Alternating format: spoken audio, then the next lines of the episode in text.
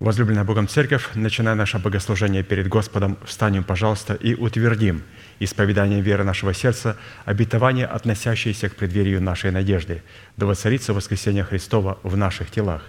Аминь. Пожалуйста, будем петь псалом.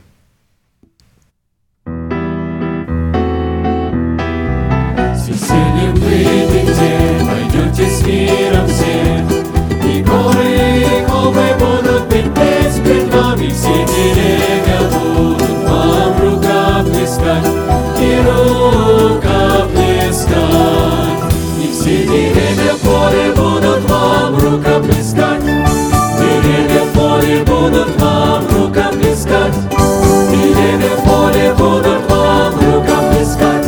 С весельем выйдите, и все деревья поле будут вам рука плескать, деревья поле будут вам рука плескать, деревья поле будут вам рука плескать. С весельем выйдите,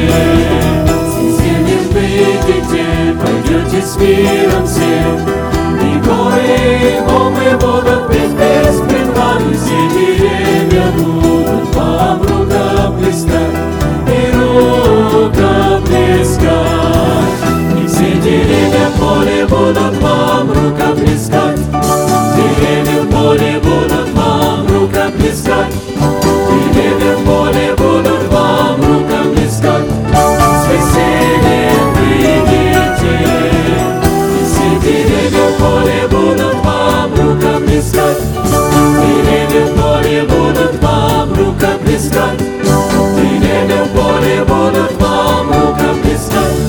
С весельем выйдите, и радостно пойдем.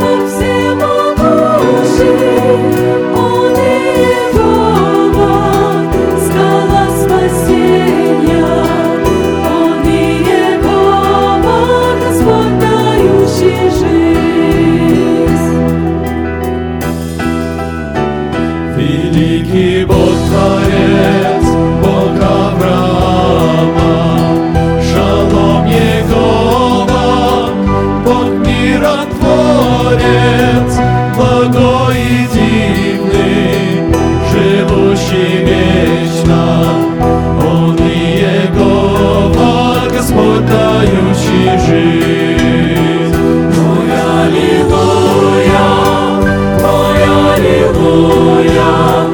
ой, аллилуйя,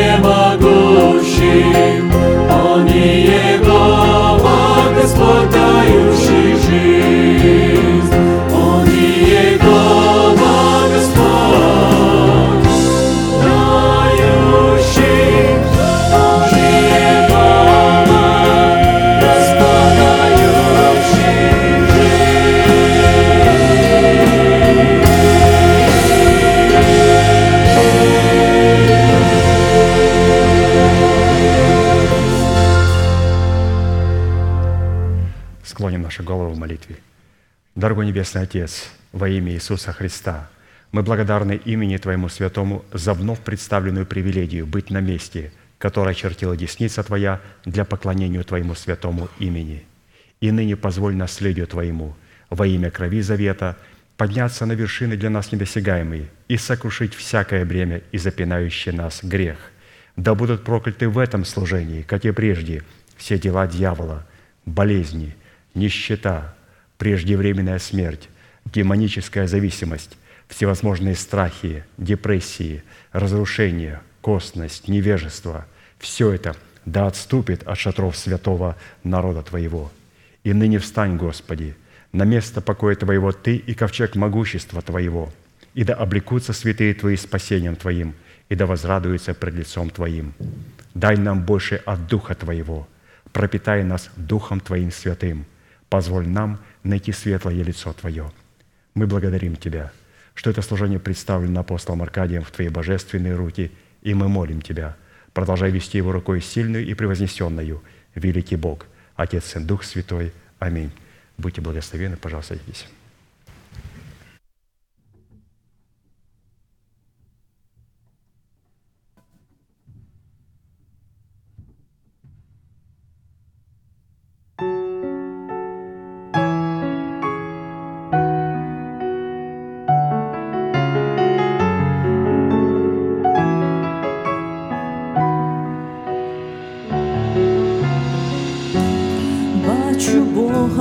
Кожен день, як відкрив вранці свої очі,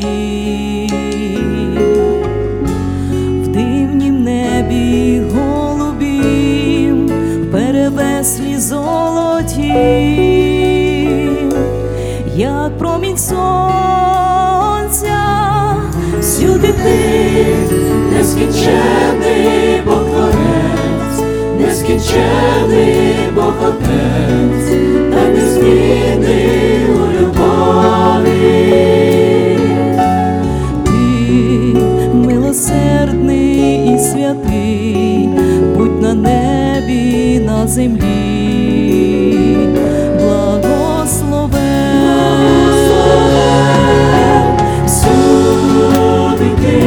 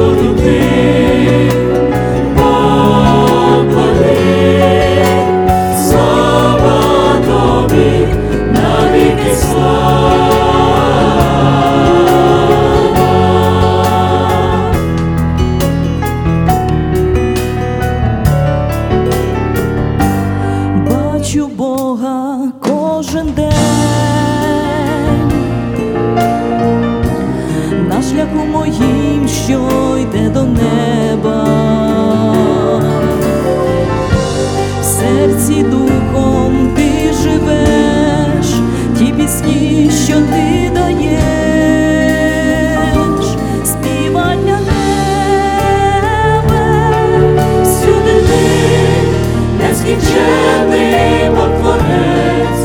нескінченний Бог Отець, та незмінний у любові. Ти милосердний і святий, будь на небі, на землі. Благословен всюди ти, Бог благий.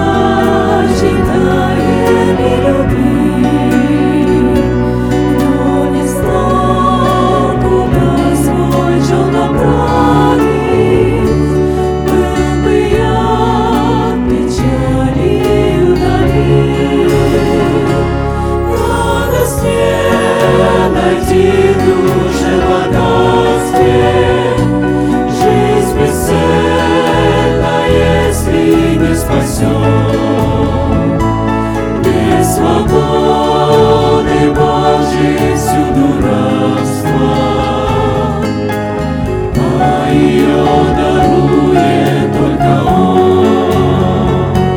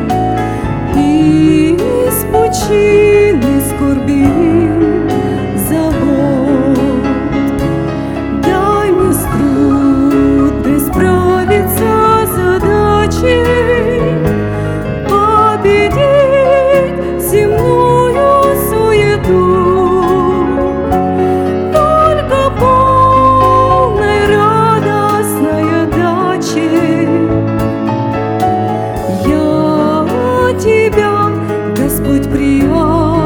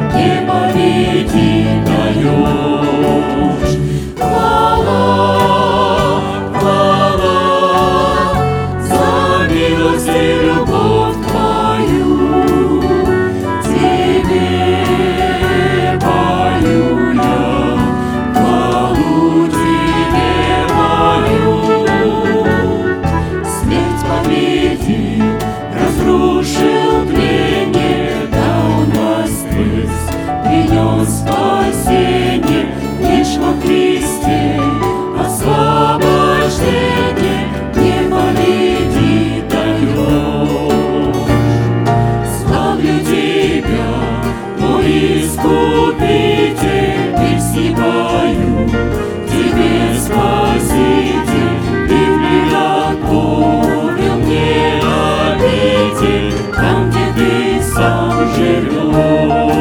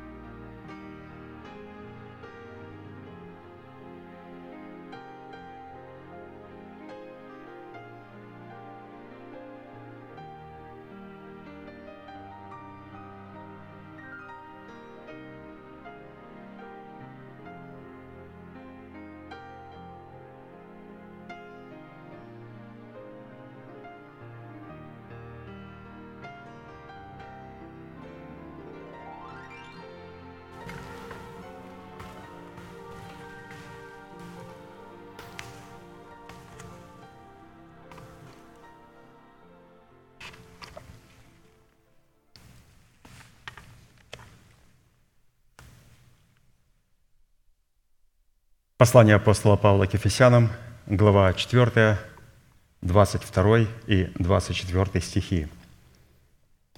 «Отложить прежний образ жизни ветхого человека, истлевающего в обольстительных похотях, обновиться духом ума вашего и облечься в нового человека, созданного по Богу в праведности и святости истины». Итак, тема, которая была дана нашим пастырям, это право на власть, отложить прежний образ жизни, чтобы облечь свои тела в новый образ жизни. И для выполнения этой повелевающей заповеди, которая была записана у апостола Павла и представлена в серии проповедей апостола Аркадия, задействованы три судьбоносных, повелевающих и основополагающих действия. Это отложить, обновиться и облечься. И от выполнения этих трех требований будет зависеть совершение нашего спасения, которое дано нам в залог в формате семени, чтобы обрести его в собственность в формате плода правды. Я здесь для себя подчеркнул вот это слово «совершение нашего спасения». Наше спасение необходимо совершать. Да, мы знаем, что со страхом и трепетом мы должны совершать свое спасение. Но насколько сегодня правильно и насколько сегодня часто проповедуется о том, каким образом необходимо совершать свое спасение в церквах Божьих? И проповедуется ли об этом вообще? Что значит «совершайте свое спасение»? Разве Христос на Голгофе, на кресте не сказал «совершилось»? Он сказал «совершилось». Здесь Он для нас показал, что Он сделал свою часть. Но, соработая со святым человеком, Бог сделал свою часть, теперь человек святой должен сделать свою часть. В книге Откровения в последних главах написано «И сказал сидящий на престоле еще раз, совершилось, я сим Альфа и Омега, начало и конец, первый и последний, побеждающий наследует со мною все». Это второй раз тот, кто сказал на Голгофе «совершилось», сказал во второй раз «совершилось» и сказал, что побеждающий будет наследовать со мною все. И подошел к Иоанну, один из 7 ангелов, который имел 7 последних язв, и сказал: «Пойдем, покажу тебе победителей». И показал, он говорит, великий город Иерусалим, сходящий от Бога свыше. Вот эти победители – это и есть те люди, которые совершают свое спасение. А для того, чтобы совершать свое спасение, мы должны хорошо усвоить, что Господь сделал свою часть и свою роль на Голгофе, и теперь нам необходимо сделать свою роль, и чтобы Господь в нас адрес сказал «совершилось, побеждающий наследует со мной все, и я буду ему Богом, и он будет мне сыном». И, разумеется, между этими двумя «совершилось», которое было на Голгофе, и то, когда был показан город Иерусалим, там есть еще одно слово «совершилось», но это когда был ниспровержен великий город Вавилон, который также имеет свое место в нашем естестве. И поэтому мы должны понимать, что если он не будет неспровергнут, то никаким образом в нас не сможет проявиться великий небесный Иерусалим, и мы не можем быть причастниками тех победителей. Итак, в связи с этим мы остановились на иносказании 17-го Псалма Давида, в котором познание исповедания полномочий, содержащихся в сердце Давида в 8 именах Бога, позволило Давиду возлюбить и призвать достопоклоняемого Господа, а Богу дало основание задействовать полномочия этих возможностей в битве против врагов Давида. Псалом 17, с 1 по 4 стих написано: «Возлюблю Тебя, Господи, крепость моя, Господь, твердыня моя и прибежище мое, Избавитель мой, Бог мой, скала моя, на Него я уповаю, щит мой, рог спасения моего и убежище мое, призову достопоклоняемого Господа, и от врагов моих спасусь». Итак, здесь, в этом месте еще написание, пастырь подчеркнул 8 имен Бога, и давайте провозгласим их. Итак, «Господи, Ты крепость моя, Господи, Ты твердыня моя, Господи, Ты прибежище мое, Господи, Ты избавитель мой, Господи, Ты скала моя, Господи, Ты щит мой, Господи, Ты рог спасения моего, Господи, Ты убежище мое». Господь нас соделал достойными своих имен. раз Он нас почтил такими прекрасными чудными откровениями. Итак, продолжим рассматривать наш наследственный удел во Христе Иисусе в имени Бога «Скала». Это вот пятое имя из изучаемых нами именов Бога. И нам необходимо было ответить ряд этих вопросов. Во-первых, какими характеристиками определяется наш наследственный удел в имени Бога «Скала». Второе, какое назначение в реализации нашего спасения призван выполнять наш наследственный удел в имени Бога «Скала». Третье, какую цену необходимо заплатить, чтобы дать Богу основание быть нашей скалой. И четвертое, по каким результатам следует определять, что Бог действительно является нашей скалой в реализации нашего призвания. И мы с вами проходим вопрос третий. И еще раз прочитаем вопрос третий. Какую цену необходимо заплатить, чтобы дать Богу основание быть нашей скалой? Сколько это стоит?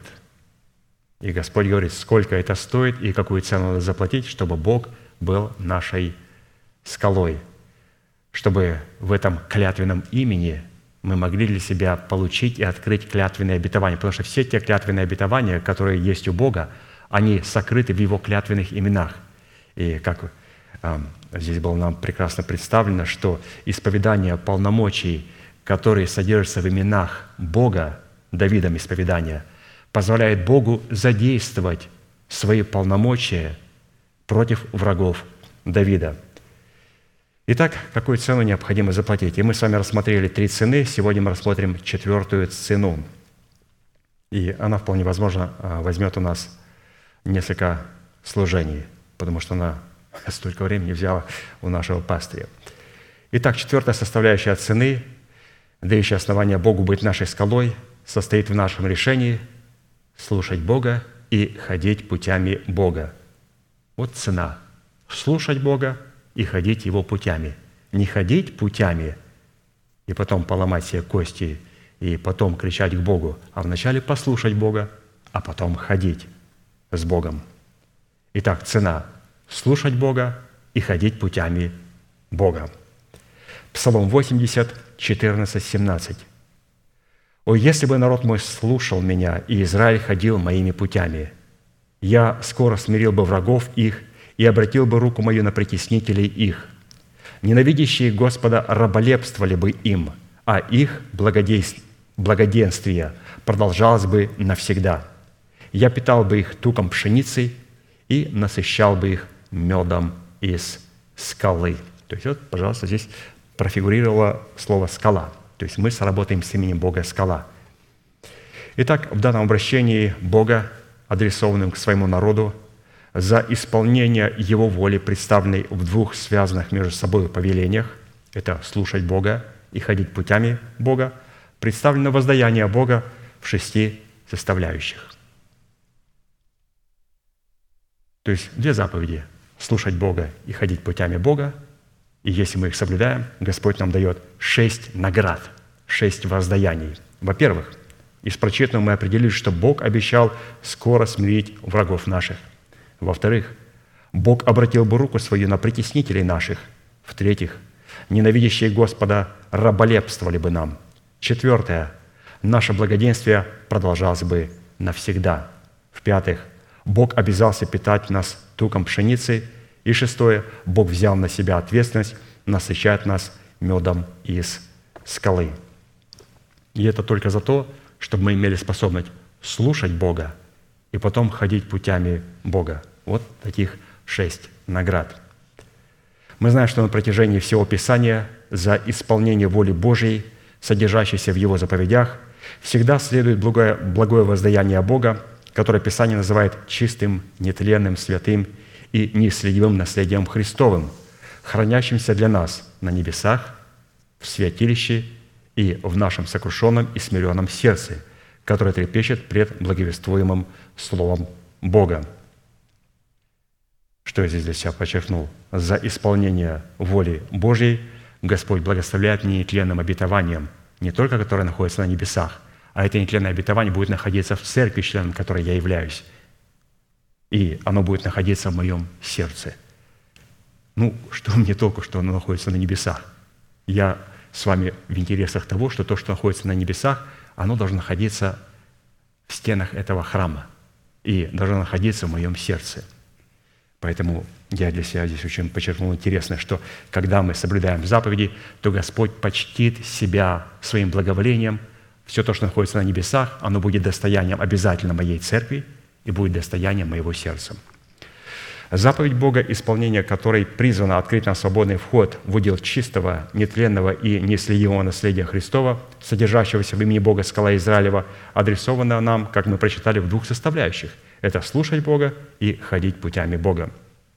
И теперь давайте посмотрим на 6 благословений, которые Бог приготовил для тех людей, святых, которые будут слушать Бога и ходить путями Его. Сегодня мы коснемся только 2 составляющих. И в следующих служениях мы раскроем следующее.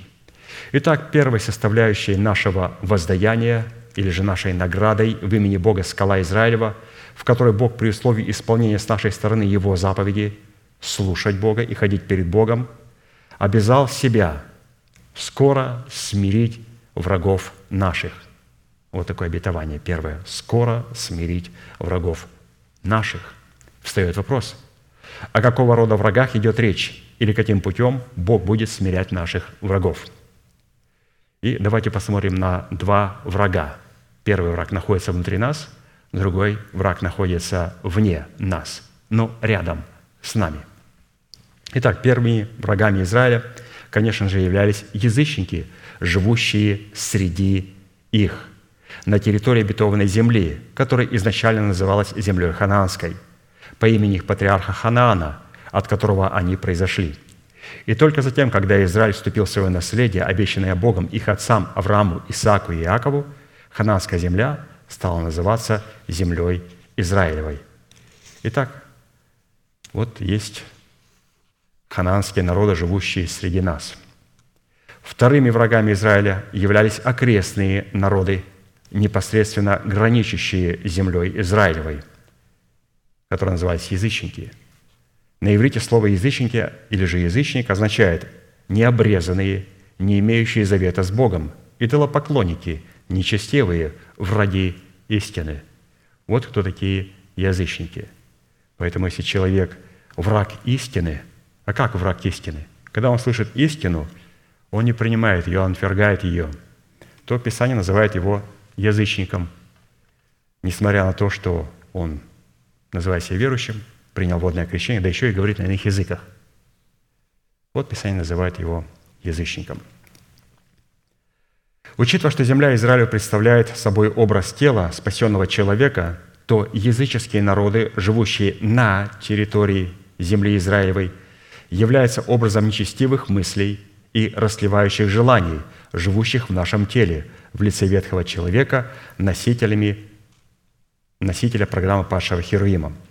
Враги же, живущие в непосредственной близости к границам земли Израилевой, являются образом нечестивых и беззаконных людей, находящихся среди категории людей, боящихся Бога.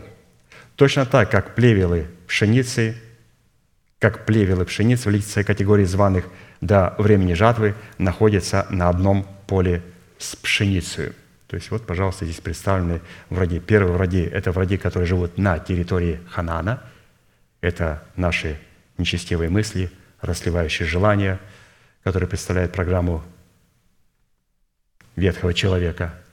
Это находится в нас. А все то, что граничит с нами – и находятся непосредственно в близости к нам, это вот люди нечестивые и беззаконные. Это как плевелы пшеницы, которые до определенного времени находятся с нами. И они находятся, как определить, чтобы мы так, не набирались такой смелости, а это плевел, и это плевел, и это плевел. Что-то в мою сторону сказали не очень хорошо, это плевел. Нет, святые плевелы определяются очень легко. Когда приходит время жатвы, а церковь это переживает, и она знает, когда ее начинает потрясать, вдруг мы видим, что люди, которые как будто бы никогда не были вместе, вдруг начинаются интересным образом связываться в связке и завязываться, и выкидываться. Связываться в связочке, до этого они друг друга ненавидели, не любили, оскорбляли. Связываются и выкидываются. Это время испытаний, это время жатвы. И поэтому, если мы находимся здесь, по милости Божией, это говорит, что у нас есть хороший шанс на то, что мы все-таки не плевелы, а мы зерно, мы пшеница. Но мы знаем, что Господь не закончил свою работу. Не закончил свою работу, поэтому я это для себя всегда помню. Я знаю, что Господь не закончил свою работу. И не всегда Он будет завязывать связочки. У Него также есть самоубийцы, одиночки, которые не хотят быть в связочках, убивая себя сами. Ну, то есть нам, чтобы только не попасть ни в ту, ни в другую в категорию. Итак, определившись с тем, кем являются наши враги, нам необходимо определиться с инструментами и средствами, посредством которых Бог будет смирять врагов наших, при условии соблюдения Его заповеди, представленной в двух составляющих – это слушать Бога и ходить путями Бога. Смирить врагов наших означает одержать над ними полную и сокрушительную победу, обратить их в рабов и обложить их данью, что на практике означает связать и упразднить власть ветхого человека в нашем теле, в его расслевающих желаниях и повести под усы свои чувства по путям Бога, как своего обузданного коня. То есть это говорит о том, что как смирять врагов наших. То есть вести под усы свои чувства. Когда мы это делаем, то мы вот смиряем врагов, которые находятся внутри нас. То есть мы связываем и упраздняем власть ветхого человека. Она определяется через нашу способность вести под усы наши чувства и эмоции. Поэтому если вас спросят, скажите, пожалуйста, как определить? У меня ветхий человек упразднен, он пока не уничтожен, потому что Господь в одно время с шумом не спровергнет его из наших тел. Но прежде чем это сделать, ему необходимо его упразднить. Прежде чем дьявола вернуть в озеро огненное, его необходимо будет упразднить на 1000 лет, связать. И потом на время он будет снова отпущен для того, чтобы Бог мог схватить его и бросить в озеро огненное. Также и здесь ветхий человек, он повторяет точно судьбу своего отца, дьявола. То есть его необходимо сначала заточить. И когда он будет в заточении, только потом он будет уничтожен. То есть упразднить – это упразднить его от власти. Это определяется через то, что мы можем вести под усы свои чувства. Инструментами, которые Бог будет задействовать для смирения врагов наших, как в нашем теле, так и вне нашего тела, будут члены нашего тела, отданные в рабы праведности на дела святые. Поэтому всякий раз, когда мы творим дела святые, то это является инструментом, который смиряет наших врагов. А средствами, которые Бог будет задействовать для смирения врагов наших, как в нашем теле, так и вне нашего тела, будут наши уста, исповедующие веру Божию, пребывающую в нашем сердце. Ибо если устами твоим будешь исповедовать Иисуса Господом и сердцем твоим веровать, что Бог воскресил Его из мертвых, то спасешься, потому что сердцем верует к праведности, а устами исповедует ко спасению. То есть необходимо задействовать свои уста для того, чтобы нам смирить врагов, которые есть в нас. Если мы смирим врагов, которые есть в нас, то, разумеется, очень легко будет смирять врагов, которые находятся вне нас, потому что они близко не будут подходить, они будут оббегать нас, чтобы только с нами не встретиться. Как Гедеону было сказано, Гедеону, что ты победишь мадиантян как одного человека, или же ты победишь все эти народы в одном человеке, в ветхом человеке. Если ты победишь ветхого человека, то считай, что ты победил целый мадиантянский народ. И это вот такая была первая составляющая благословения, что Господь сказал, что Он смирит врагов наших. И мы определились, кто такие наши враги. Они находятся внутри нас, в наших мыслях, в наших вожделениях. И вне нас это нечестивые, беззаконные люди, это плевела, душевные люди. И не стоит смотреть по сторонам, а стоит только увидеть вот этого одного врага внутри нас, и по сторонам потом не придется смотреть. Это все находится в нас, поэтому необходимо упразднить власть ветхого человека, и мы поняли, как это сделать, и как это определяется через нашу способность вести под усы свои чувства. Это вот такая была интересная первая составляющая. Ну, вторая составляющая немножко более пространнее и возьмет немножко больше времени. Второй составляющей нашего воздаяния, какого воздаяния? Что если мы будем слушать Бога и ходить путями Бога? Господь говорит, вот второе благословение, воздаяние. Вторая составляющая нашего воздаяния в имени Бога, скала Израилева, это обратить руку свою на притеснителей наших. Обратить руку свою на притеснителей наших». Исход 15:19. «Когда вошли кони фараона с колесницами его и с всадниками его в море, то Господь обратил на них воды морские, а сыны Израилевы прошли по суше среди моря».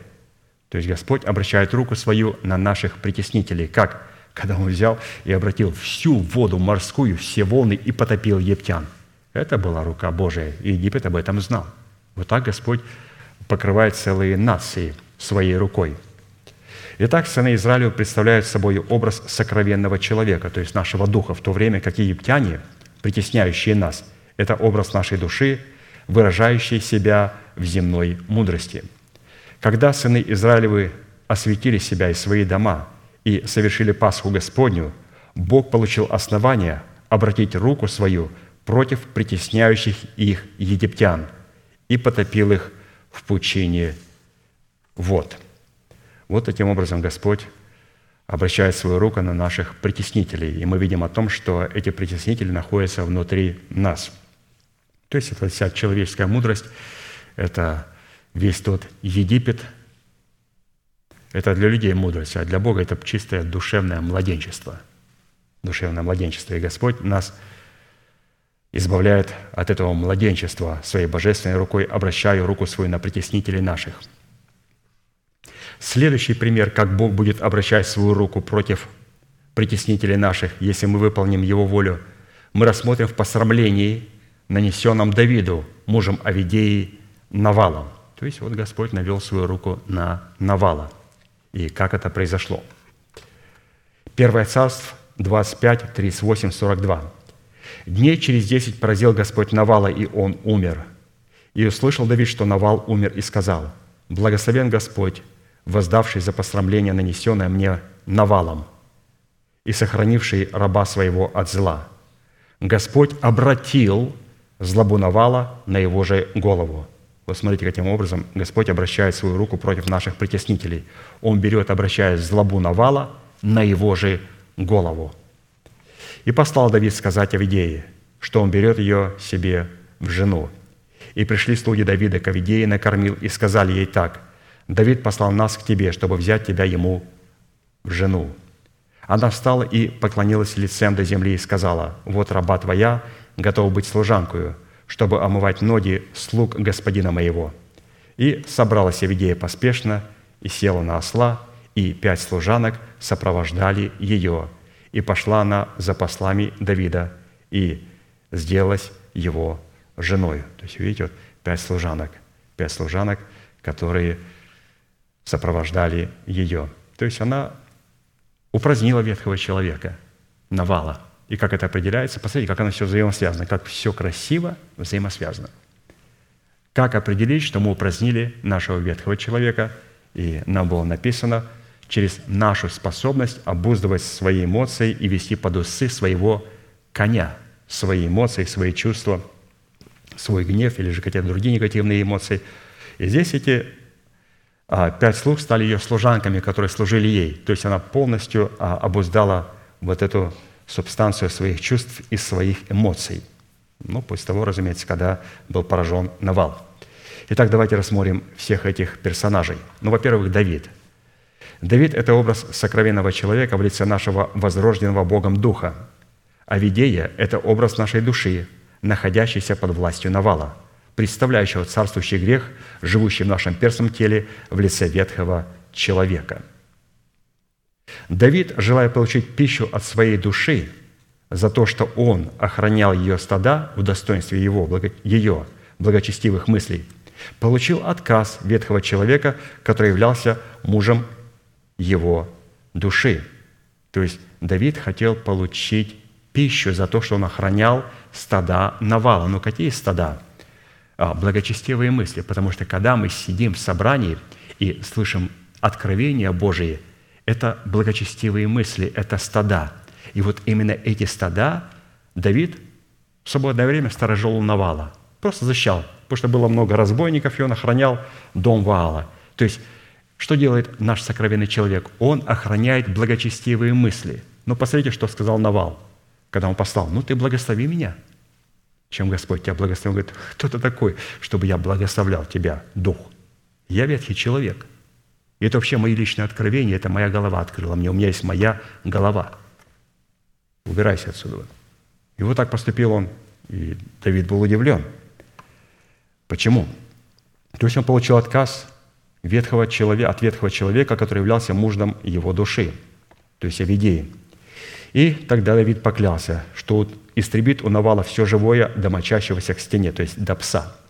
Услышав об этом, Авигея немедленно навьючила на ослов необходимую для Давида пищу и отправилась к Давиду. То есть какую пищу? Ведь что хотел Давид? Он говорит, я вот охраняю, Дух говорит, я охраняю благочестивые мысли, которые ты слышал в собрании. Ты можешь мне дать хлеб? Какой хлеб? Исповедуй веру своего сердца. Не буду исповедовать. Потому что как только я буду исповедовать веру Божию, эти мысли стада, которые пока я их пасу в своей голове, как нам пастор прекрасно сказал, до тех пор, пока они находятся здесь, мысли, мы являемся их господами, они наши раба. Но как только мы высвобождаем через исповедание устами своими Слово Божие, они становятся нашими господами, и теперь мы должны исполнять свои слова. Также и здесь он сказал, «Благослови меня». Ну, ты размышляешь, но ты можешь исповедовать веру в Слово Божие. А ветхий человек говорит, я не буду исповедовать, я буду просто думать. Я хочу быть господином над мыслями Божьими. Говорит, исповедуй веру Божию, исповедуй то, что ты получил в свое сердце. Не буду. И мы, видимо, Авигея сказала, я буду исповедовать. Ветхий человек не будет исповедовать, он будет молчать. Потому что молчание – это я, господин этих мыслей. Авигея сказала, я буду исповедовать эти добрые мысли. И она навьючила и принесла вот эту всю пищу, необходимую для Давида и его рабов. Итак, Давид почтил лицо Авигеи и отменил свой приговор, представив Богу отомстить за себя Навалу. Через 10 дней, образом которых является закон Моисея, Бог поразил Навала, и он умер. Таким образом, Авигея в достоинстве нашей души законом умерла для закона. То есть вот это дней через 10 поразил Господь Навала, мужа Авигеи. То есть она законом умерла для закона, чтобы в новом качестве жить для умершего за нее и воскресшего. И таким путем дала Богу основание обратить руку свою на притеснителей наших. То есть мы видим о том, каким образом мы можем, сработая с Богом, поразить нашего Навала. Что, оказывается, поразить нашего Навала необходимо почтить Давида. То есть как почтить Давида? Очень интересная мысль. Через исповедание наших уст. Называть несуществующее как существующее и считать, почитать себя мертвым для греха, живым же для Бога. Вот эти две составляющие, называть несуществующее как уже существующее в Иисусе Христе и считать себя мертвым для зависти и живым для Бога, для любви ко святым, это как раз и есть то, что Давид сказал Навалу. «Я храню эти мысли. Ты можешь, пожалуйста, исповедовать Слово Божие?» И Навал сказал, «Я не буду исповедовать. Я хочу быть господином». И Авигея, как мы слышали, сказала, «Я благословлю Давида». И душа, задействовав волевые, она пошла со служанками, волевые и разумные решения, стала исповедовать веру своего сердца. Как только она стала исповедовать веру своего сердца, Навал, сердце его окаменело. То есть мы говорим, каким образом нам необходимо уничтожить или же вначале упразднить Навала. Мы должны задействовать Бога, потому что эту систему никто не сможет отключить, ее может отключить Бог. Дней через 10 Бог поразил Навала. Не Авигея задушила Навала на кровати. Его не задушишь. Мы иногда пытаемся задушить нашего ветхого человека. Задушил бы. Мы не можем задушить его. Но Навала Авигея, как вы задушите его? Необходимо, чтобы Бог поразил нашего ветхого человека. Как? Давид показал прекрасно. «Я пасу и охраняю те мысли, которые вы держите в своем сердце и в вашем мышлении, обновляя свое сердце, свой ум, духом своего ума». Но для чего, он говорит, я обновляю? Почему я сторожу эти стада? Для того, чтобы то учение, которое находится в сердце, оно стало здесь. А вот теперь, вот чтобы отсюда, вот отсюда, здесь Навал интеллект говорит, «Ха-ха, я не буду исповедовать веру сердца, я буду молчать». Потому что я буду господином. Как только я скажу, я раб этого слова. Авигея сказала, я буду это делать. Душа, то есть в своих разумных и волевых возможностях, начала исповедовать Слово Божие. И Господь что? Через дней 10 поразил Навал. То есть вот так же мы поражаем святые ветхого человека. То есть его невозможно задушить или же там еще что-то с ним сделать. Бог сможет поразить нашего ветхого человека. Нам необходимо исповедовать свои те мысли, которые мы приняли в свое сердце и обновили им свое мышление. Это интересный такой образ, каким образом Господь обращает свою руку против наших врагов. То есть в первом примере мы обратили внимание на то, что Господь обратил свою руку на Египет. Во втором примере Он обратил свою руку на Навала и на... То есть там была она женой Авигея. Практически Навал и Авигей – это тоже образ души. Только здесь Слово Божие показывает этот Египет в двух персонажей. То есть до тех пор, пока Навал и Авигея были вместе, связаны с законом, то Господь через Давида должен был поразить их обоих. Но как только душа была потеряна в смерти Господа Иисуса Христа, она теряется через то, что она приносит дары Давиду, или же плод своих уст, исповедующих веру нашего сердца. В это время расторгаются брачные законы обязательства с ветхим человеком, потому что что такое расторгнуть обязательства с мужем? Это будет непослушный мужу. Ветхий человек сказал: мы не будем исповедовать Слово Божие. И когда душа говорит, задействовав разумные волевые, мы будем исповедовать Слово Божие. Он говорит: извините, так кто это такие мы? Разумные и волевые качества. Он говорит: хорошо, ветхий человек, я беру чувства, эмоции, я сейчас буду тебя давить депрессией. Все, она берет волевые разумные возможности и начинает исповедовать веру своего сердца. Таким образом, мы позволяем Богу поразить нашего Навала. Это был второй пример. Следующий, третий пример, как Бог будет обращать свою руку против притеснителей наших, если мы выполним Его волю, мы рассмотрим в соработе нашего креста с крестом Христовым. Соработа нашего креста с крестом Христовым.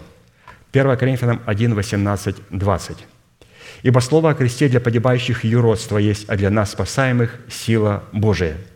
Ибо написано: «Погублю мудрость мудрецов и разум разумных отвергну». Где мудрец, где книжник, где совопросник века сего? Не обратил ли Бог мудрость мира сего в безумие?»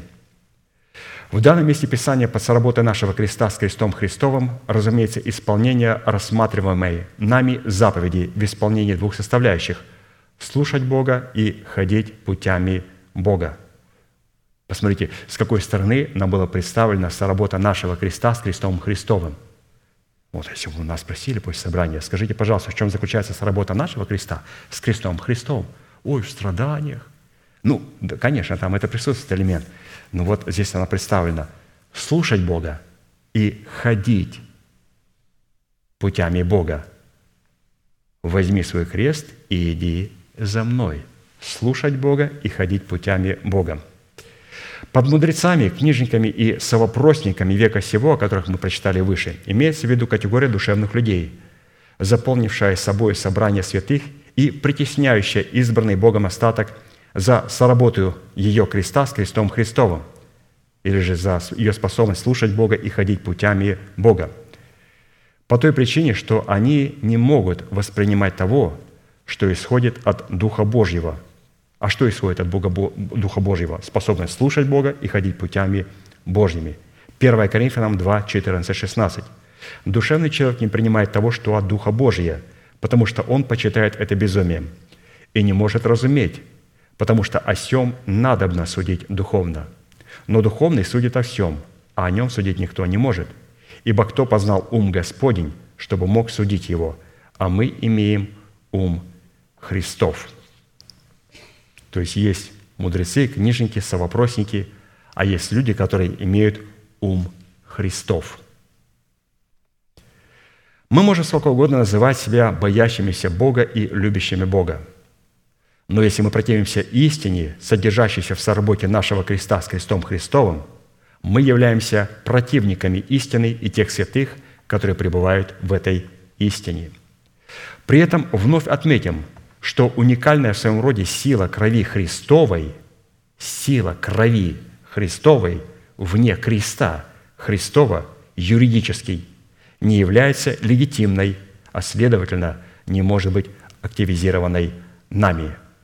Сила крови Христовой вне силы креста Христова юридически не является легитимной. Это просто революционная истина.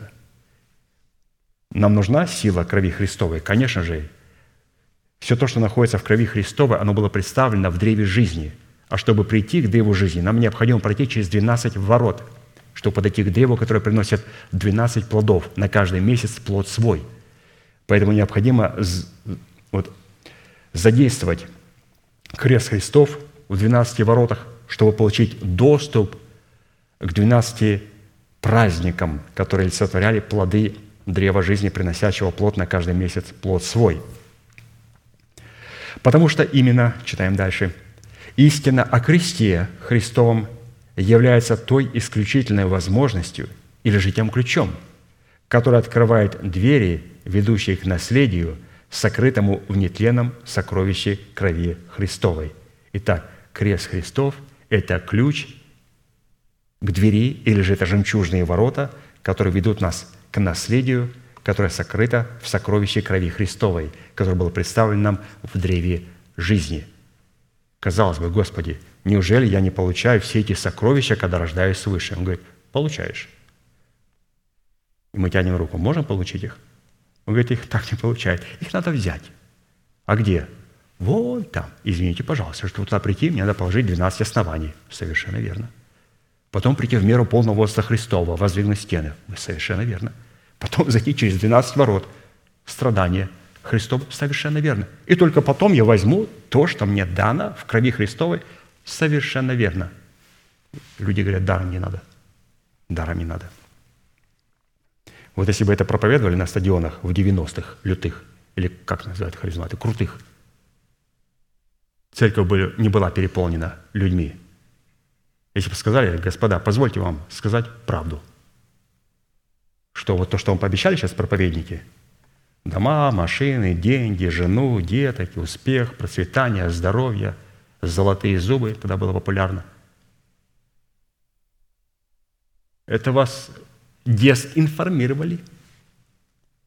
Получить все то, что находится в крови Христовой, можем только через крест Христов.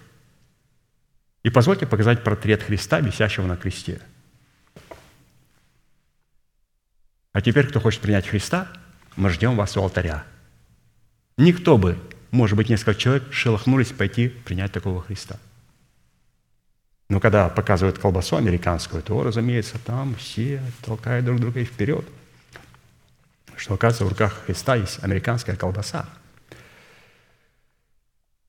Потому что именно истина о кресте Христовом является той исключительной возможностью или же тем ключом, который открывает дверь, ведущую к наследию, сокрытому в нашем нетленном сокровище в крови Христовой. Колоссянам 1, 19, 20. «Ибо благоугодно было Отцу, чтобы в нем обитала всякая полнота, и чтобы посредством его примирить с собою все, умиротворив через него кровью креста его и земное, и небесное». Кровью креста его. Кровью креста. И не просто кровью его, а кровью креста его. Я для себя подчеркнул и отметил жирным текстом. Вот текст.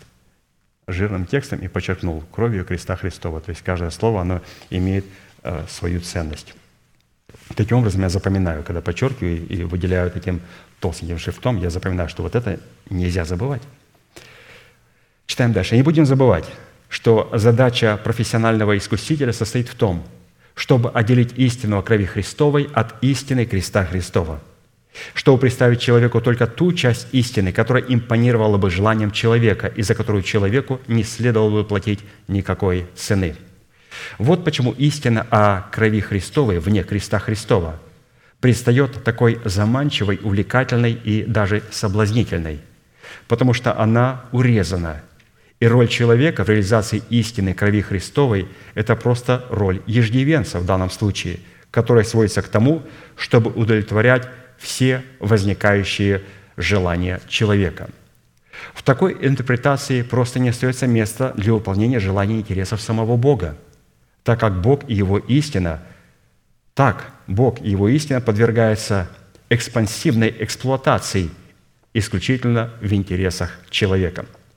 В то время как пролитие крови Христовой, мы должны знать, в первую очередь призвано было удовлетворить требования желаний самого Бога, а не человека, так как кровь Христа вносилась пред лице Бога, а не пред лице человека.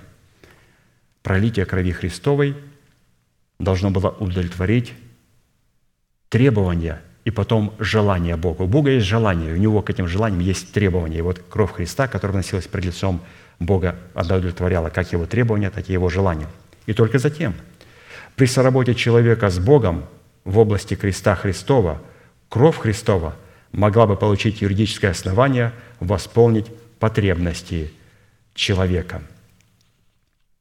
При соработе человека с Богом в области креста Христова кровь восполняет потребности человека. Поэтому невозможно подходить к крови Христовой без креста Христова, потому что мы будем, как пастор говорит, в ресторане выбирать в этом меню: дайте мне вот это, вот это, вот это. Но когда мы пройдем через крест и будем сработать с истиной креста, то мы примем все клятвенные обетования и не будем своим пальцем показывать Богу, что Ему дать нам. И если крест Христов по отношению ко Христу – это призвание Христа, выраженное в Его обязанностях, так как в несении своего креста Он являл совершенную волю своего Отца, состоящую в благородной и возвышенной цели нашего искупления от греха и смерти, ради которой Отец послал Его на крестную смерть. То есть призвание Христа на кресте – это вот благородная и возвышенная цель Бога, искупление нас от греха и смерти, ради которой Бог послал Его. В то время как наш крест – это наше призвание, выраженное в наших обязанностях или в нашей ответственности. И для того, чтобы выполнять эти обязанности и соработать своим крестом, с крестом Христовым, необходимо одно условие – отвергнуть себя или отрешиться от всего. Другими словами говоря, определение нашего креста представлено в заповедях и повелениях Бога, относящихся непосредственно к нам, а исполнение или послушание этих заповедей с нашей стороны является несением нашего креста. Итак, что такое определение креста и что такое несение креста? Что крест – это заповеди Божьи и повеления Божьи, и несем ли мы крест, исполняем ли мы эти заповеди и эти постановления Божьи.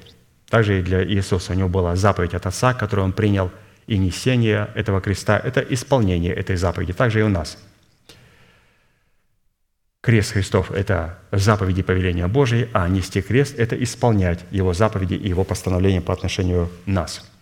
Итак, вопрос: чем же является истина о крови Христовом, о кресте Христовом, или чем по своей сути отличается крест Христов от нашего креста? В буквальном смысле слова крест – это орудие смертной казни или высшая мера наказания, которая практиковалась в древнем мире. Однако в Писании крест, помимо своего прямого назначения как орудие смертной казни, обладает еще и глубоким символическим значением. И смысловое значение креста по отношению к человеку и по отношению ко Христу имеет коренные отличия. И если кровь Христа, креста Христова, призвана была уничтожить сделанный нами грех, то крест Христов призван был упразднить производителя греха в предмете нашей ветхой натуры, унаследованной нами от суетной жизни наших отцов. Итак, соработа с истиной о крови Христовой изглаживает сделанный нами грех, в то время как соработа с истиной креста Христова упраздняет в нашем теле производителя греха. При этом истина креста Христова упраздняет производителя греха только в том случае, когда мы применяем усилия в соработе нашего креста с крестом Христовым. То есть мы видим, что истина креста Христова никаким образом не работает без усилия. Необходимо сделать определенные усилия для того, чтобы упразднить в нашем теле производителя греха. В крови Христовой Господь изглаживает сделанный нами грех, а вот истина о кресте Христовом, она упраздняет в нашем теле производителя греха. И как мы видим о том, чтобы избавиться или упразднить производителя греха, здесь необходимо применить большие усилия. Большие усилия. Матфея 16, 24, 26. «Тогда Иисус сказал ученикам Своим: если кто хочет идти за Мною, отвергни себя и возьми крест свой и следуй за Мной. Ибо кто хочет душу свою сберечь, тот потеряет ее, а кто потеряет душу свою ради Меня, тот обретет ее. Какая польза человеку, если он приобретет весь мир, а душе своей повредит? Или какой выкуп даст человек за душу свою? Ибо придет Сын Человеческий во славе Отца Своего с ангелами Своими, и тогда воздаст каждому по делам Его». То есть Иисус сказал, необходимо взять крест свой и следовать за Мной. Оказывается, у нас есть свой крест, у креста есть Его крест, и мы оба несем крест. Христос идет впереди, а я иду за Ним, чтобы мне потом не говорить, что я страдал за истину. Он говорит, ты знаешь, ты затем шел. Я же тебе сказал, возьми свой крест. Господи, можно я твой крест буду помогать тебе нести? Он говорит, нет. Чуть-чуть плечико подставлю. Он говорит, нет.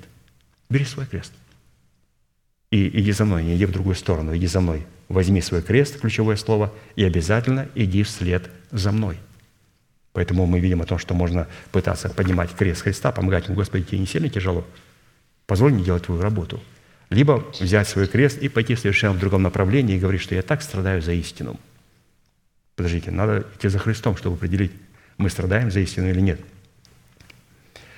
Таким образом, несение своего креста в предмете выполнения своего призвания неразрывно связано с каким-то родом страдания, которое формирует человека в образ Божий. Однако не всякое страдание формирует наш характер в образ характера Христова. Позвольте еще раз прочитать. Однако не всякое страдание формирует наш характер в образ характера Христова. Ведь результатом сделанного человеком греха также является страдание, да еще и с последующей смертью. Но такое страдание никоим образом не формирует человека в образ характера Христова, а напротив – трансформирует его в образ греха. Итак, фраза «следуй за мной» означает «подражай мне в том, как я исполняю волю моего Отца, выраженную в Его заповедях для меня, состоящих в том, чтобы я потерял свою жизнь, дабы вновь приобрести ее. Точно так же и ты, исполняй заповеди, данные для тебя, состоящие в том, чтобы потерять жизнь свою в моей смерти, чтобы приобрести ее вновь в моем воскресении». Вот такая красивая фраза. Христос говорит, «Следуй за мной». Какая красота! «Подражай мне».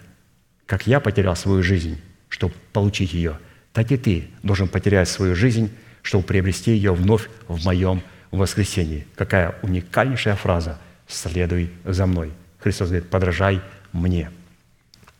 Воля Небесного Отца для Своего Сына состояла в том, чтобы Он потерял свою жизнь на кресте, чтобы разменяться с нами судьбами, взять на себя наш грех и возмездие за грех, а нам на этом же кресте отдать вечное наследие свою праведность.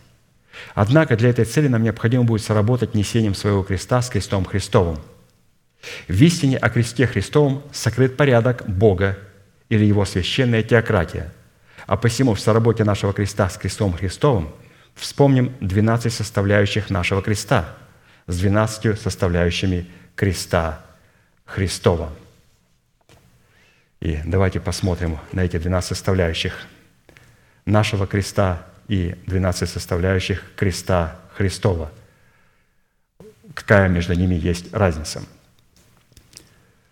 Первое. Крест Христов – это высочайшая заповедь Отца, данная для Сына, в которой выражена совершенная воля Отца.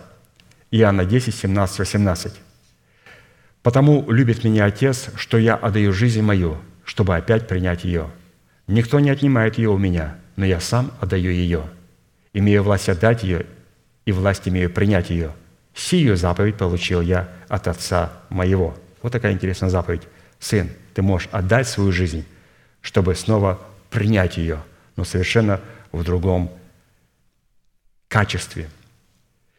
Итак, отличие нашего креста в предмете нашего призвания от креста Христова в предмете Его призвания состоит в том, что Христос, чтобы выкупить нас из царства греха и смерти, добровольно отдавал свою жизнь за нас, чтобы затем опять принять ее, в то время как мы, чтобы соработать своим крестом с крестом Христовым, призваны добровольно отвергнуть и потерять свою греховную жизнь, которую мы унаследовали от суетной жизни отцов, чтобы наследовать жизнь Христа, отданную за нас на своем кресте. Вот такая разница. Христос отдавал свою жизнь для того, чтобы мы могли отдать свою греховную душевную жизнь, которую мы наследовали от наших отцов, для того, чтобы потом наследовать жизнь в Иисусе Христе. И когда мы так поступаем, это говорит о том, что мы взяли не крест Христа, не помогаем Ему нести Его крест. Мы взяли свой крест, и мы за кем следуем? За Христом. То есть вот это сработа нашего креста с крестом Христом. Первое, что мы поняли, взять свой крест. Второе, следовать и подражать за Христом. Но подражая за Христом, пастырь говорит, мы не должны играть роль Христа. У нас есть четкая задача, что мы делаем, и задача то, что делал Христос. Итак, здесь Христос отдавал свою жизнь, и мы отдаем свою греховную жизнь. Он давал свою святую жизнь и принимал нашу греховную натуру. Мы отдаем нашу греховную натуру, что потом Господь, когда воскресил силу Духа Святого Иисуса Христа, нам вместе со Христом получить воскресение Христово и жизнь Христова. Второе, крест Христов – это Его свободный выбор и Его осознанное решение выпить до дна чашу, предназначенную Ему Отцом. Матфея 26, 42. «Еще, отойдя в другой раз, молился, говоря, «Отче мой, если не может чаша сия миновать меня, чтобы мне не пить ее, да будет воля Твоя». В данной составляющей отличие нашего креста от креста Христова. Всякий раз, когда мы святые это слышим, отличие нашего креста от креста Христова. О чем это нам говорит? Первое, я взял свой крест. Христос взял свой крест, и я следую за Христом. А раз я несу свой крест, Господь говорит, запомни, у нас есть кардинальное отличие. Второе отличие. В данной составляющей отличие нашего креста от креста Христова состояло в том, что Христос на своем кресте осознанно и добровольно разлучался со своим небесным Отцом, в то время как мы, в предназначенной для нас чаше, в соработе нашего креста с крестом Христовым, напротив, обретаем потерянное из-за грехопадения в Едеме общение с Отцом. Христос, когда нес свой крест, Он шел для того, чтобы потерять Отца ради нас. Мы, когда несем свой крест, мы имеем как никогда близость Небесного Отца. Близость Небесного Отца. И, разумеется, мы говорим, я не чувствую. Авигея тоже ничего не чувствовала, потому что Навал сказал, так, эмоции остаются со мной. Она говорит, оставайся со своими эмоциями. Взяла своих служанок, разумные волевые способности, и пошла к Давиду и стала исповедовать веру своего сердца. И это убило Навала. Или же точнее, Бог через Авигею убил Навала. Бог через нашу душу убьет ветхого человека, не через дух. Дух дал мысли, дал овец. И охраняет их. И говорит, ты когда будешь исповедовать Слово Божие? Ветхий человек говорит, никогда. Ну, Авигея сказал, я буду исповедовать. Поэтому здесь очень надо понимать, что мы приобретаем общение с Отцом, а Иисус добровольно разлучался с Отцом. Третье. Крест Христов – это претерпение Христом позора, поругания, посрамления, боли, страдания, отвержения, пытки и смерти. Евреям 12, 1, 2. «Свергнем с себя всякое бремя и запинающий нас грех, и с терпением будем проходить предлежащее нам поприще, взирая на начальника и совершителя веры Иисуса, который вместо предлежащей ему радости». Господи, кому ты оставил радость? Он говорит, тебе, мне, Господи, когда будешь нести крест, должен радоваться. А ты? А я буду плакать.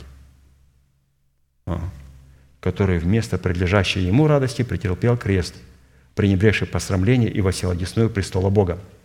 Проходить с терпением, предлежащее нам поприще, означает принесение своего креста, взирать на начальника и совершителя веры Иисуса, что на практике означает соработать своим крестом с крестом Христом. Однако условием для соработы опять-таки является решительное действие. Свергнем себя всякое бремя и всякий запинающую зависимость и запинающий нас грех. В данной составляющей отличие нашего креста от креста Христова состояло в том, что Христос на своем кресте потерпел позор, поругание, посрамление и смерть. Он потерпел это на своем кресте, в то время как мы в соработе нашего креста с крестом Христовым, напротив, открываем для себя возможность обрести вместо посрамления Христова радость в Господе. Неемия 8:10 и сказал им, «Пойдите, ешьте тучное и пейте сладкое, и посылайте части тем, у кого ничего не приготовлено, потому что день сей свят Господу нашему. И не печальтесь, потому что радость перед Господом – подкрепление для вас». То есть радость перед Господом, когда мы являем радость нашего сердца. Поэтому здесь для себя святые подчеркнул, что если я думаю, я несу крест Христов, и у меня отсутствует радость Божия, я не несу крест Христов. Это страдание, которое приводит смерть. Разумеется, они убыстряют физическую смерть и потом вечную смерть. Поэтому, как я определяю, несение своего креста – это радость. Как пастор сказал, это неземная радость, не эмоциональная радость. Это неземная радость, которая может являться у человека сокрушенным духом. Это как алавастровый сосуд разбивается, и ароматами наполняется то место, на котором человек находится. То есть вокруг этих людей аромат, вокруг этих людей радость. Почему? Они несут крест Христов. Крест Христов. Когда Христос нес крест, Он страдал, плакал, рыдал, вопил к Отцу. Когда мы несем крест Христов, мы благодарим и радуемся перед Господом. Чтобы мы не играли роль Христа. Голливуд закончился, святые, Голливуд закончился. Четвертое. Вот эти заповеди Божии, они закончили все эти религиозные неправильные понимания. Четвертое. Крест Христов – это Его добровольное страдание с последующим лишением Его жизни за наш грех. Исайя 53, 6, 8. «Господь возложил на Него грехи всех нас. Он истязуем был, но страдал добровольно и не открывал уст своих, ибо он отторгнут от земли живых. За преступление народа моего претерпел казнь». В данной составляющей отличие нашего креста от креста Христова состояло, что Христос на своем кресте страдал за наши грехи, в то время как мы в соработе своего креста с крестом Христовым страдаем за истину.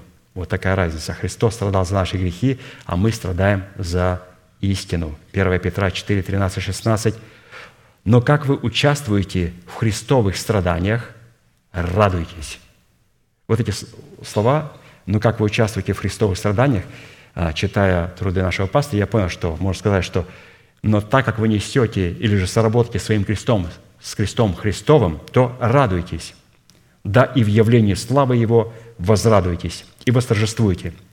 Если злословят вас за имя Христово, то вы блаженны, ибо Дух славы, Дух Божий почивает на вас». Теми он хулится, а вами прославляется. Только бы не пострадал кто из вас, как убийца, или вор, или злодей, или как посягающий на чужое. А если как христианин, то не стыдись, но прославляй Бога за такую участь. Радуйся». То есть мы страдаем за истину, и здесь апостол Петр говорит, «Только бы кто-то из вас не пострадал, как убийца, вор, злодей, посягающий на чужое, потому что после этого приходит страдание». То это не является крестом Христом. Но когда мы страдаем за истину, а не за преступлением, то вот это есть несение своего креста. Когда человек натворит, наломает дров, потом говорит, я страдаю, как наш апостол. Подождите, друзья, апостол страдает за истину. А я страдаю за то, что я накуролесил, дров нарубил, и вот я страдаю. Пятое. Крест Христов – это возможность для Христа выразить послушание и смирение, совершенная воля своего Отца. Филиппийцам 2, 7, 8. «Уничижил себя самого, приняв образ раба, соделавшись подобным человеком и по виду став как человек, смирил себя, быв послушным даже до смерти и смерти крестной». В данной составляющей отличие нашего креста от креста Христова состояло в том, что Христос на своем кресте явил послушание и смирение воли своего Отца в том, что уничижил себя, принял образ раба и по виду стал как человек. Он стал как человек и принял образ раба, в то время как мы в соработе нашего креста с крестом Христовым, в предмете нашего послушания и смирения перед волей Бога, напротив, теряем образ греховного раба и обретаем образ Бога. Итак, на кресте Господь принимал образ раба и становился как человек, как раб. Мы же на кресте, если мы сработаем своим крестом, если мы взяли свой крест и идем за Христом по Его следам, прямо за Ним следуем на Голгофу, это говорит о том, что мы теряем наш греховный образ раба и обретаем образ сыновей Божьих. Шестое. Крест Христов – это предмет Его абсолютной нищеты и добровольная потеря всякой имеющейся у Него силы и полномочий. 2 Коринфянам 8, 9. «Ибо вы знаете благодать Господа нашего Иисуса Христа, что Он, будучи богат, обнищал ради вас, дабы вы обогатились Его нищетою». В то время как мы в соработе нашего креста с крестом Христовым, напротив, открываем для себя возможность обогатиться нищетою Христа, который открывает доступ к силе неисчислимых и неограниченных богатств благодати. 1 Коринфянам 1, 18. «Ибо слово о кресте для погибающих юродство есть, а для нас, спасаемых, сила Божия», то есть является богатством. То есть Он обнищал на кресте для того, чтобы мы обогатились. И вопрос христиан говорит, чем обогатились? Нищетою Христовой. Нищетою Христовой. Потому что именно через нищету Христову Господь нам может дать нетленное обетование. То есть Он хотел бы нам дать богатство, но говорится о нищете Христовой, то есть мы обогатились Его нищетой. Что значит? Он хочет, чтобы был нищим, бедным, жил под мостом. Да это же не нищета Христова. Нищета Христова, выражаясь в сокрушенном духе, это нищета Христова. Потеря на душе в смерти Господа Иисуса Христа – это нищета Христова. Под мостом – это не есть нищета Христова. Это не есть нищета Христова. Он обнищал, Он был богатейшим личностью, и Он обнищал на кресте и показал нам, что такое нищета Христова. И теперь мы через эту нищету Христову начинаем обладать Его богатствами, которые находятся на небесах. Седьмой крест Христов – это орудие, которое Бог рассматривал в достоинстве жертвенника, который был освящен в святыню великую, в силу чего и смог привести нас к Богу. Ефесянам 5, 2. «Христос возлюбил нас и предал Себя за нас в приношение и жертву Богу, в благоухание приятное». Крест в достоинстве жертвенника отделил Христа от мира для принадлежности Богу в жертву благоухание приятное. О жертвеннике написано, Исход 40, 10, 29, 37 также. «Помажь жертвенник всесожжения и все принадлежности его, и освети жертвенник, и будет жертвенник святыня великая. Все, прикасающееся к жертвеннику, осветится». Именно в несении своего креста Христос был освящен в святыню великую, чтобы все, прикасающееся с Его крестом, могло осветиться. В данной составляющей отличие нашего креста от креста Христова состояло в том, что Христос посредством крестных страданий обратил Себя в святыню великую, благодаря чему и получил возможность всех прикасающихся или приходящих к Нему привести к Богу. 1 Петра 3,18. «Христос, чтобы привести нас к Богу, однажды пострадал за грехи наши, праведник за неправедных, был умерщвлен по плоти, но ожив духом». В то время как мы в данной составляющей внесения своего креста с крестом Христовым, напротив, прикасаемся к Нему в предмете Его креста, в силу чего получаем возможность освящаться. Судьи 10, 15, 16. «И сказали сыны Израилеву Господу, согрешили мы, делай с нами все, что тебе угодно, только избавь нас ныне. И отверг для себя чужих богов, и стали служить Господу. И не потерпела душа его страдания Израилева, и Господь защитил их». Обратите внимание, до тех пор, пока они грешили, они страдали за свои грехи. И в данной ситуации, как они не обращались к Богу, так и Бог не обращался к ним. Но как только посредством даруемого им покаяния в крестной жертве Сына Божьего они осветились, они получили доступ к благодати Божьей, в силу чего их страдание сразу обрело другой статус, который активизировал к ним милость Божию. Поэтому Господь был освящен, стал жертвенником, и теперь, когда мы в смерти Господа Иисуса Христа соприкасаемся с этим жертвенником, через освящение, то Господь активизирует к нам свою милость. То есть Он стал жертвенником, и мы освящаемся, становимся этой жертвой. То есть практически Он на Голгофе не только был жертвой, что уникально, Он на Голгофе стал жертвенником. Господи, а для кого этот жертвенник приготовлен? Он говорит, для Тебя, для меня, для нас. Он не только был жертвой. Мы смотрим на Христа, жертва, Христос. Друзья, это жертвенник. И Он этот жертвенник приготовил для нас. Мы будем этой жертвой. Он осветился ради нас, был отделен, чтобы мы теперь освещались или же стали жертвой на этом жертвеннике. То есть вот такая вот разница. Он жертвенник, мы жертва на этом жертвеннике. Восьмой крест Христов – это истинная пища и истинное питье, удовлетворяющее алканье и жажду Бога. Левитам 3, 6, 11. «Кто из мелкого скота принесет мирную жертву Господу, мужеского или женского пола, пусть принесет ее, не имеющую порока. Священник сожжет ее на жертвеннике, это пища огня, жертва Господу». В данной составляющей отличие нашего креста от креста Христова состояло в том, что Христос посредством своего креста становился пищей и питьем для своего небесного Отца, в силу чего восполнял алканье и жажду своего Отца, в то время как мы в данной составляющей, напротив, восполняем свое духовное алканье и жажду по правде Бога. Иоанна 6, 53. Иисус же сказал им: «Истина, истина, говорю вам, если не будете есть плоти Сына Человеческого и пить крови Его, то не будете иметь в себе жизни». То есть Господь через Иисуса Христа, внесение креста, удовлетворяет наше алканье и жажду, как ее удовлетворил небесный Бог Отец. Девятое. Крест Христов – это демонстрация подвига и величия Его души, который приносит Ему удовольствие. Исайя 53, 11. «На подвиг души своей он будет смотреть с довольством. Через познание его он праведник, раб мой, оправдает многих, и грехи их на себе понесет». Исходя из такого утверждения, отличие нашего креста от креста Христова в данной составляющей состоит в том, что для Христа его крест является катализатором, который открывал ему возможность явить подвиг своей души в несгибаемой верности и преданности своему Отцу. В то время как мы в данном аспекте, в соработе нашего креста с крестом Христовым, торжествуем над своей природной сущностью и над всяким ее проявлением.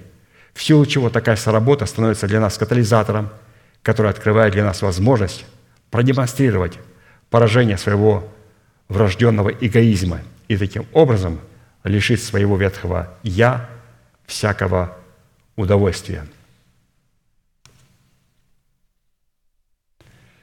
Десятое.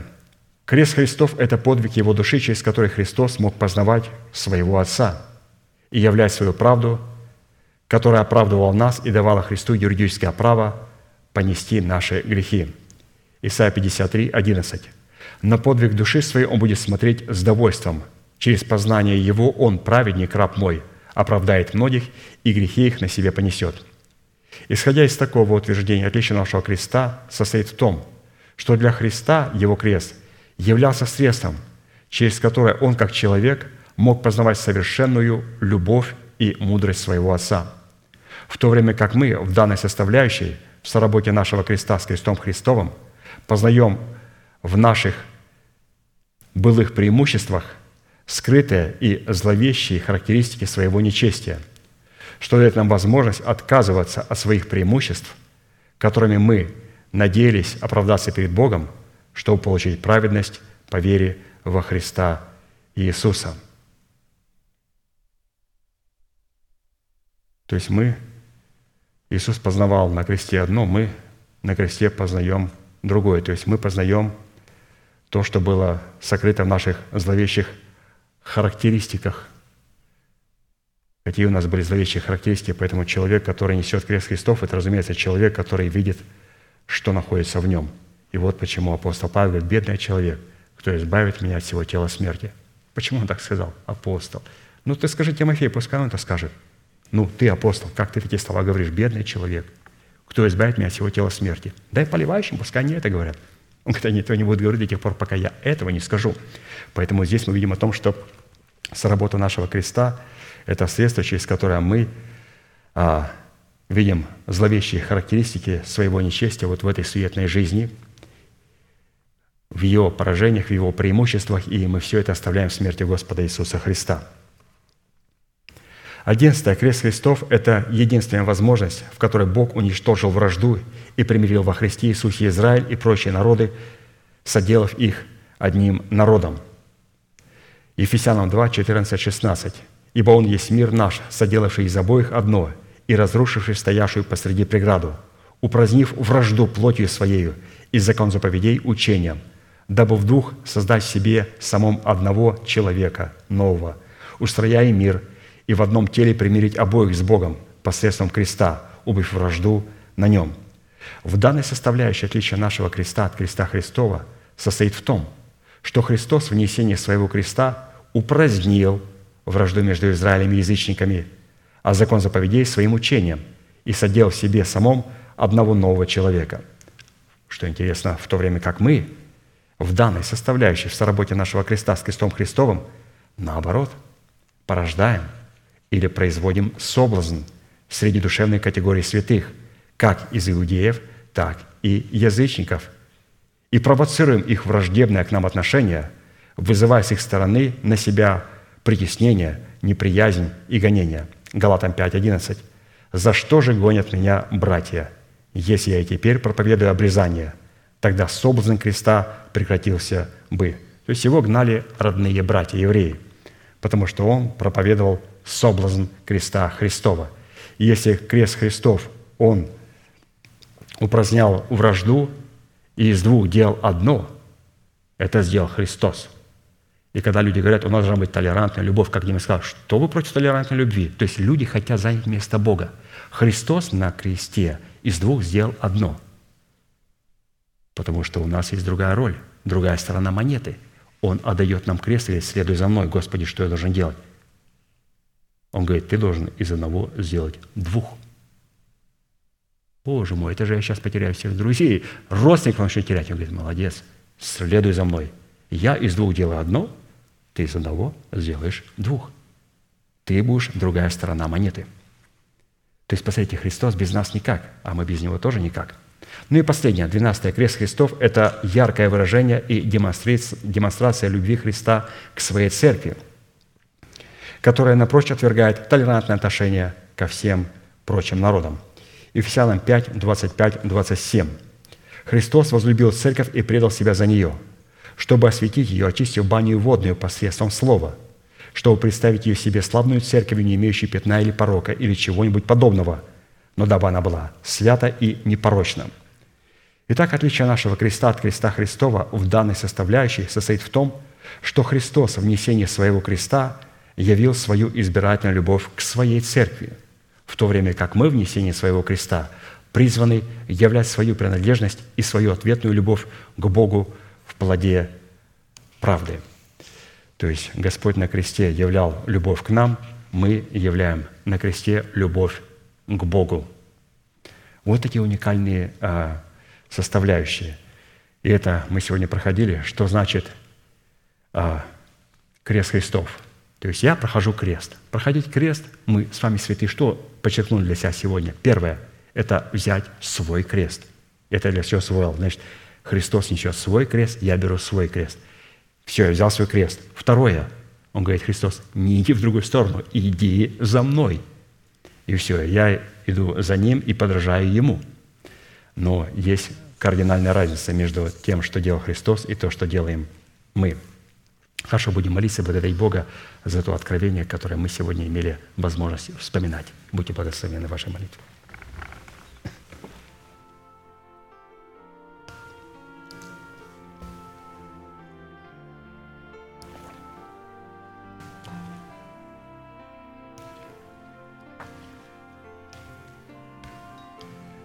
Дорогой Небесный Отец, во имя Иисуса Христа, мы благодарны имени Твоему Святому за великую привилегию находиться на месте, которое чертила десница Твоя для поклонения Твоему Святому имени.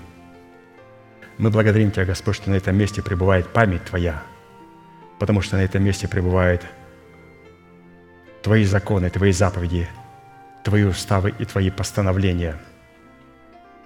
Мы благодарим Тебя, Господь, что на том месте, на котором Ты ложишь память имени Своего на этом месте, и это место будет отмечено присутствием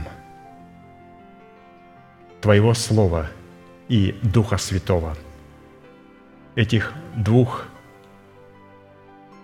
составляющих мудрости, без которых, Господь, мы не сможем принять Тебя, сохранить и возрасти в Твой божественный образ. Поэтому благодарим Тебя, что в том служении, Господь, в котором находимся мы, на этом месте, Ты благословил нас форматами этих двух мудростей. Мы знаем, что на этом месте пребывает страх Божий.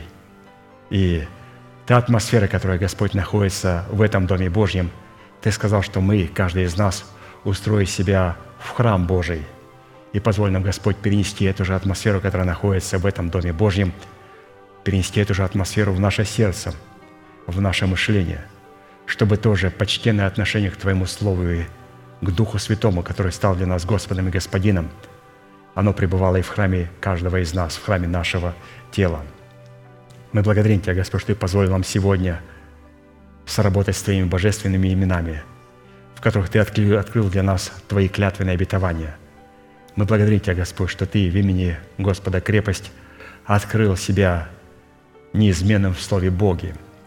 Мы благодарим Тебя, Господь, что когда мы превознесли Тебя и Слово Твое превыше всякого имени Твоего, Слово, перед которым Ты преклонился, Сын Твой и Дух Святой преклонились, посланники Твои преклонялись, и которые передали нам тоже страх Божий и тоже отношение к Твоему глаголу, к Твоему Слову. Господь, и мы сегодня делаем решение поклониться перед Твоим Словом.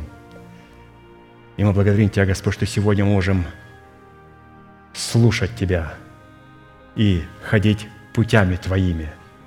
Мы не хотим, Господь, ходить путями Твоими без способности слышать. Но мы сделали, Господь, сегодня решение, придя на это место, на котором пребывает память имени Твоего Святого, чтобы слышать то, что Ты говоришь, принять, Господь, это Слово и немедленно исполнять его, ходя, Господь, Твоими божественными путями. И Ты, Господь, обещал в Своем Слове, что если мы будем слышать Слово Твое и ходить путями Твоими, Ты скоро смиришь врагов наших. Ты обратишь Свою руку против всех наших врагов. И мы благодарим Тебя, Господь, что Ты даешь нам полную победу над нашими врагами, которые находятся,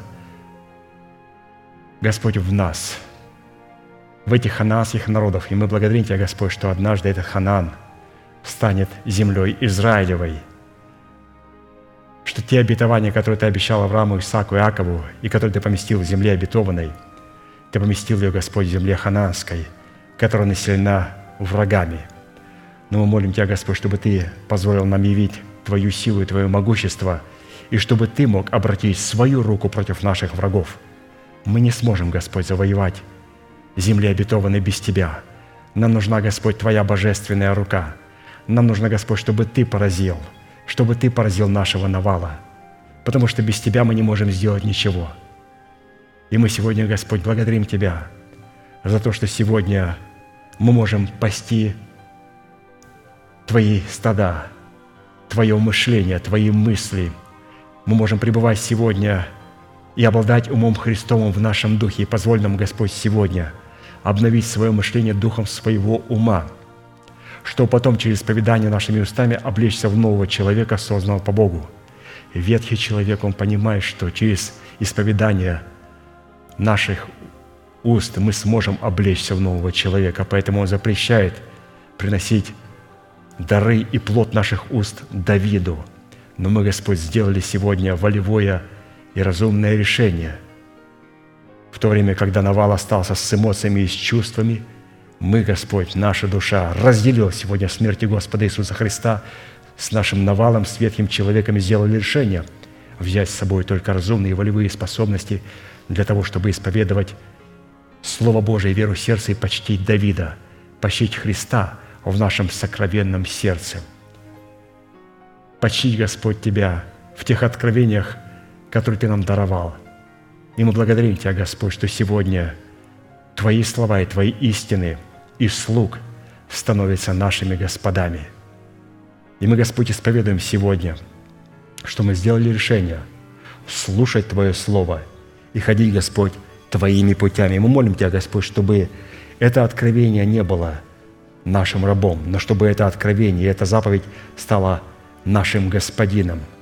И мы, Господь, облекаемся сегодня в это исповедание, делая Твои слова через исповедание наших уст нашими господами. И таким образом, Господь, мы превозносим Твое Слово превыше всякого имени Твоего. Если, Господь, мы будем молчать и просто размышлять, то мы никогда не сможем в храме нашего тела превознести Твое Слово.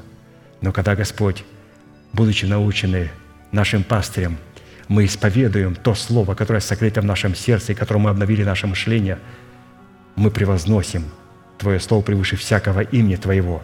И Твои слова, и Твои заповеди становятся нашими господами, и Дух Святой становится из гостя Господом и Господином нашей жизни.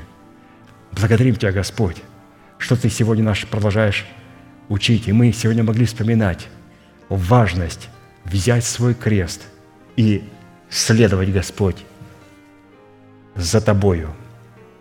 И мы благодарим Тебя, что на кресте Ты отдавал свою святую жизнь.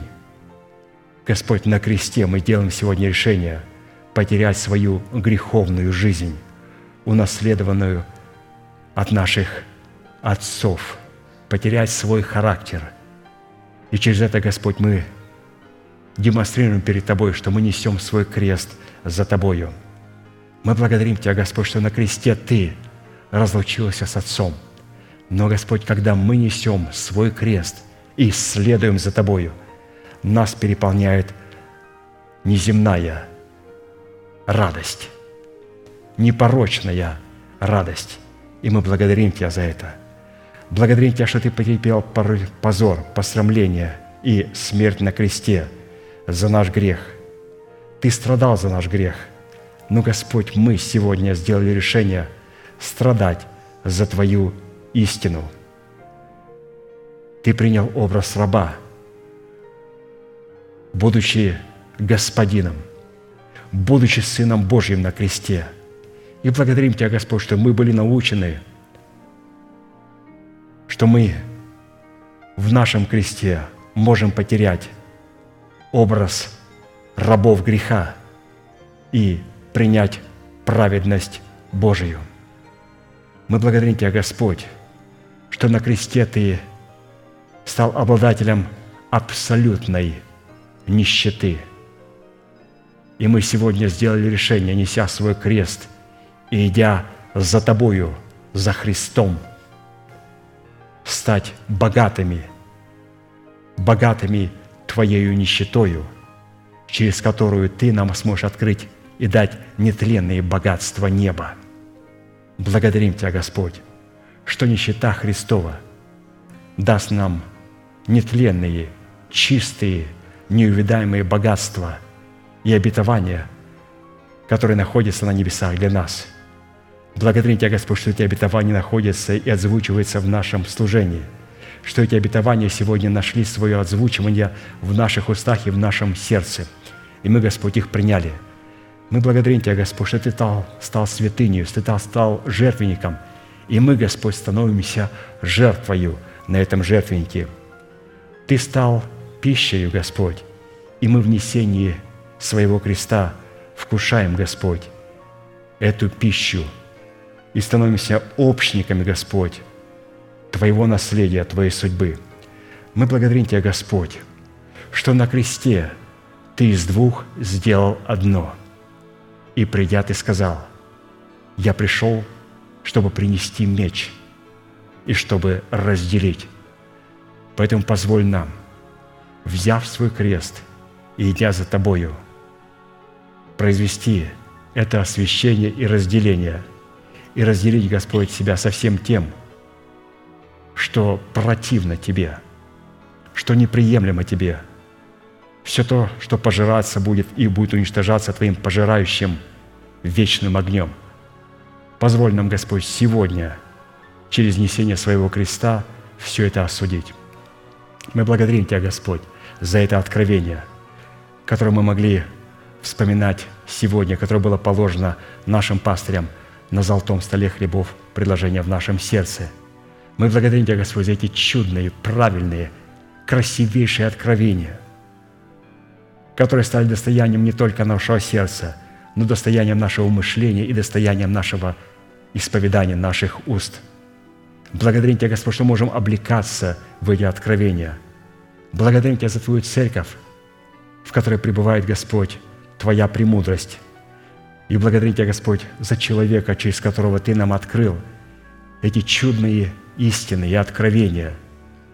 И, Господь, мы молим Тебя за него, так как Слово Его в Его устах могло врачевать нас, утешать нас, воскрешать нас, поднимать нас, исцелять нас. Мы молим Тебя, Господь, чтобы сегодня это же Слово через наши уста могло обратиться к Нему и послужить Ему так, как Его Слово в Его устах служило нам.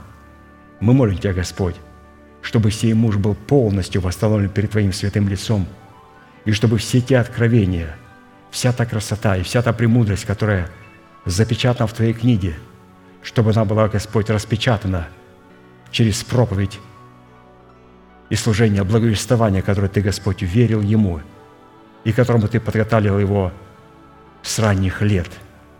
Для нас, Господь, чтобы донести до нас эти чудные, правильные откровения. Мы благодарим Тебя, Господь, и мы выражаем свою любовь к Тебе через признание и любовь тех людей, Господь, которых Ты послал в нашу жизнь. Мы выражаем свою любовь к Твоим посланникам, к Твоей церкви, к Твоим детям. И через это, Господь, мы хотим показать Тебе, как мы будем относиться с Тобою в вечности. Мы дорожим, Господь, всем тем, в чем Ты себя сокрыл, в Твоем Слове, в Твоем Духе Святом, в Твоей смерти и в Твоем воскресении. Мы, Господь, дорожим этим и благодарим Тебя, наш великий Бог, Отец, Сын, Дух Святой. Аминь. Отче наш, сущий на небесах, да святится имя Твое, да придет царствие Твое, да будет воля Твоя и на земле, как и на небе. Хлеб наш насущный подавай нам на каждый день, и прости нам долги наши, как и мы прощаем должникам нашим. И не веди нас в искушение, но избавь нас от лукавого, ибо Твое есть царство и сила и слава во веки. Аминь.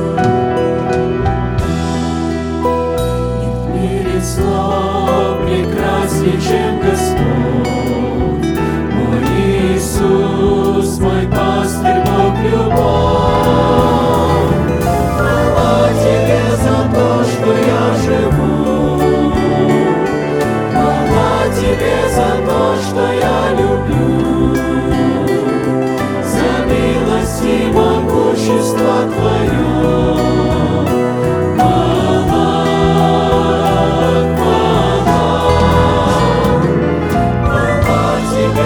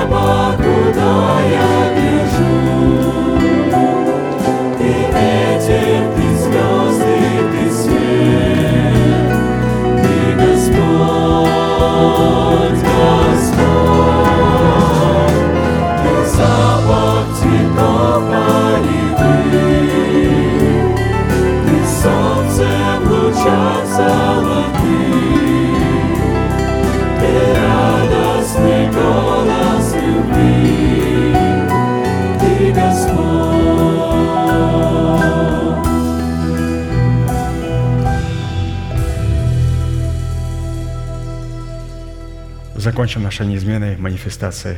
Могущему же соблюсти нас от падения и поставить перед славою Своею непорочными в радости, единому премудрому Богу, Спасителю нашему, через Иисуса Христа, Господа нашего, слава и величие, сила и власть, прежде всех веков, ныне и во все веки. Аминь. Служение наше закончено. Следующее собрание будет сегодня, молитва бдения, а также утренняя молитва и общее богослужение с 12 до 2 в воскресенье. Все, будьте благословены на вашем пути и в жречах ваших. И, как наш пастырь говорит, теперь можете поприветствовать друг друга. Благодарю вас. Благодарю вас.